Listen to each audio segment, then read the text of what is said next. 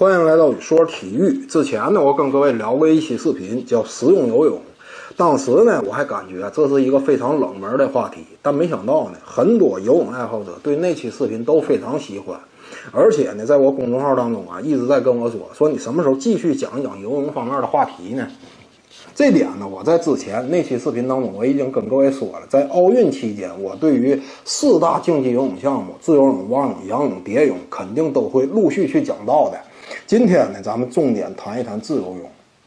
谈这个自由泳啊，首先我们就得了解一下这个词它是什么意思。很多人呢，经常把自由泳和爬泳这种泳姿这两者划等号，但其实这两个这两者完全不是一回事儿。自由泳它更多指代的是一种比赛规则，而爬泳呢是自由泳这种比赛规则下应用最多的一种泳姿。一个指代的是泳姿，一个指代的是规则。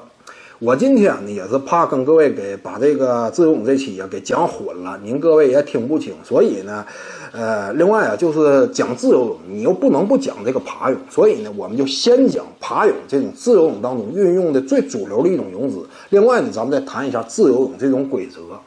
首先说这个爬泳啊，它可以说毫无争议的是当下竞技游泳规则下速度最快的一种泳姿。这点你从比赛当中能够有侧面体现。一百、二百这种短距离的自由泳项目里，你看选手用的全是爬泳泳姿，这就说明他速度最快，要不然有不会有这种在优胜劣汰下的自然选择得出的结果。他为什么快呢？简单说，那就是动力大、阻力小。你要说仔细对比一下呢，跟其他泳姿进行一下横向对比，这一点你也不能看出。首先呢，跟这个蝶泳相比，蝶泳我们知道动力十足，但是呢。呃，频率不高，所以呢，在频率上这一点，这个自由泳啊，通过频率就已经完全能够弥补这种这个动力相对蝶泳不足的这种劣势了。综合来看呢，蝶泳速度是干不过这个爬泳的。另外，你相比于这个呃仰泳呢，仰泳虽然说阻力非常小，但是呢动力也小，因为动力这块儿，仰泳是躺在水面上，它不利于人体自然的发力。你像自由泳趴在水面上上肢划水啊，非常得手，所以呢，这个仰泳啊动力小，这点呢相比自由泳速度上也是干不过的。另外，你像这个蛙泳呢，我们知道蛙泳最大特点，它动力大的同时，呃，这种动作特点呢。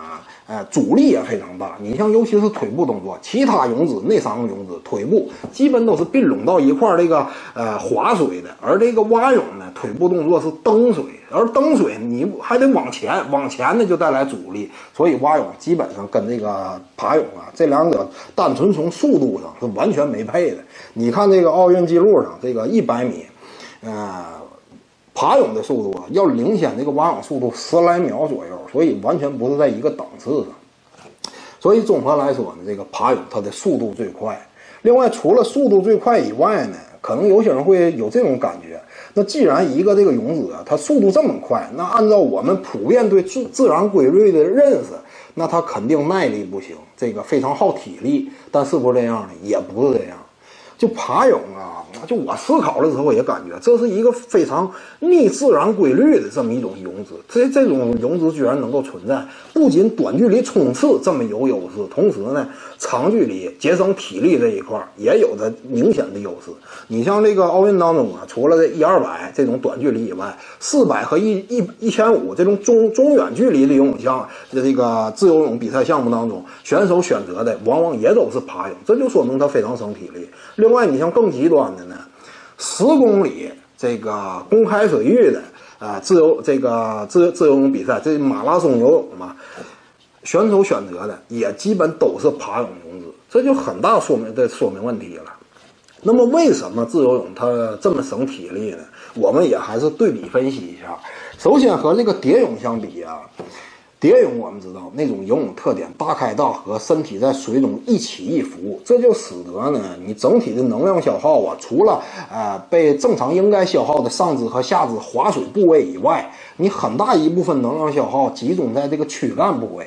你像这个腰肌、这个背阔肌、胸肌这块儿，我们知道你这个躯干部位的能量消耗啊，它是不能直接带来游泳动力的，所以这部分消耗相对来讲就是多余的。所以那个蝶泳，在省力这块儿自然就被排除在外了。另外，你像这个蛙泳呢，蛙泳我们知道那种特点，动力大，阻力也大，所以它有多余的这个能量消耗。另外呢，蛙泳这种上肢的划水动作是左右划水，左右划水我们知道，它对这个肌肉啊，主要是依赖小臂和肱二头肌，而这个爬泳呢，它是上下划水。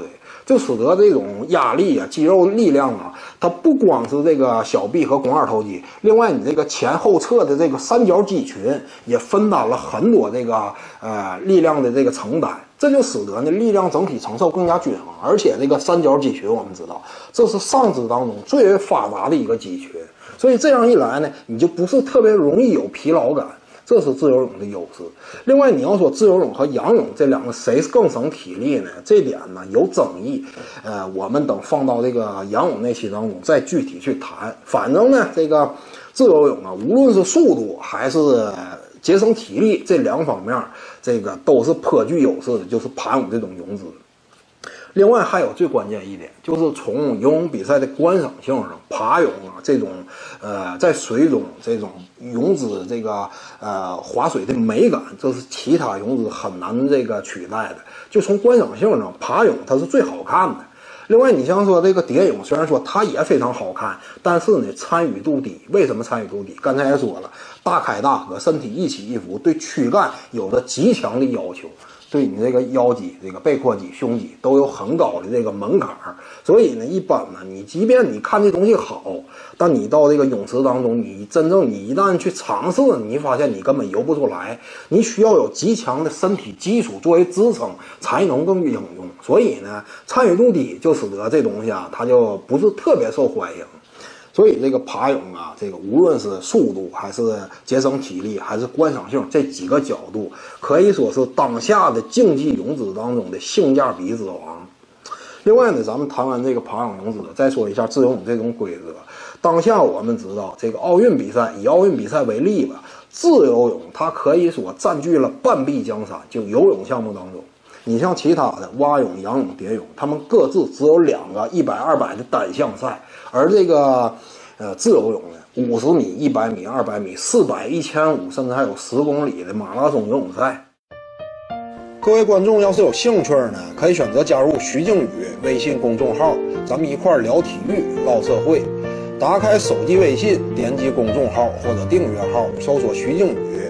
你要是习惯扫二维码呢，效果也一样。扫到之后点击关注。总览体育，独到见解，就是语说体育。谈讲评说无愧于心，就是静语漫谈。每天一条语音推送，欢迎各位光临指导。有些人可能说了，那这也不公平啊！凭什么自由泳这种泳姿，它就能够占据游泳项目当中的半壁江山，而其他那三个泳姿就各自就只有一百、二百这么两个单项赛呢？呃，可以讲啊，这已经给了很大的脸了。为什么这么说呢？因为这个呀。它符合奥运当中一个项目的立项原则，这话怎么解释呢？你像这个铅球，投掷铅球，这当中也有好几种姿势。你像早期的原地投掷，后来的旋转式，啊，背身滑步式，你能说把这几种姿势，呃，就分裂出来单独立项吗？没有这种可能啊。另外，你像这个跳跳高项目当中，有背背跃式、俯卧式、翻滚式，还有直立式，你能说把这几项单独都拿出来分裂出来吗？那这么一来呀，整体这个奥运项目庞大了数倍不止。而且呢，观赏性也会大大降低。你因为这种东西，它细分之间的差距实在是太小了，你就给它分出来，完全显得就比较多余了。但为什么游泳那三项就能够单独分裂出来立项呢？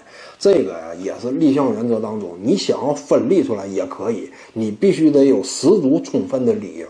而游泳当中那三项，它的充分理由就在于全世界范围内。呃，一方面游泳啊，它的群众基础非常好，这可以说是人生存技能当中一项基本必备的技能，所以呢，参与的人数众多。另外，那三种泳姿啊，也各自拥有大量的拥趸，这就使得那三种泳姿才能够在游泳项目当中单独分立出来立项，这是一个重要原因。当然，那三项啊也是非常有趣的。呃，这期讲完呢，今后我们陆续还会把那三项都跟各位聊一聊。您有兴趣呢，希望您继续观看宇说体育，呃，介绍您的三项，呃，咱们慢慢去聊。本期呢就跟您聊这儿，如果您喜欢本视频呢，点击屏幕右下角订阅，咱们下期再见。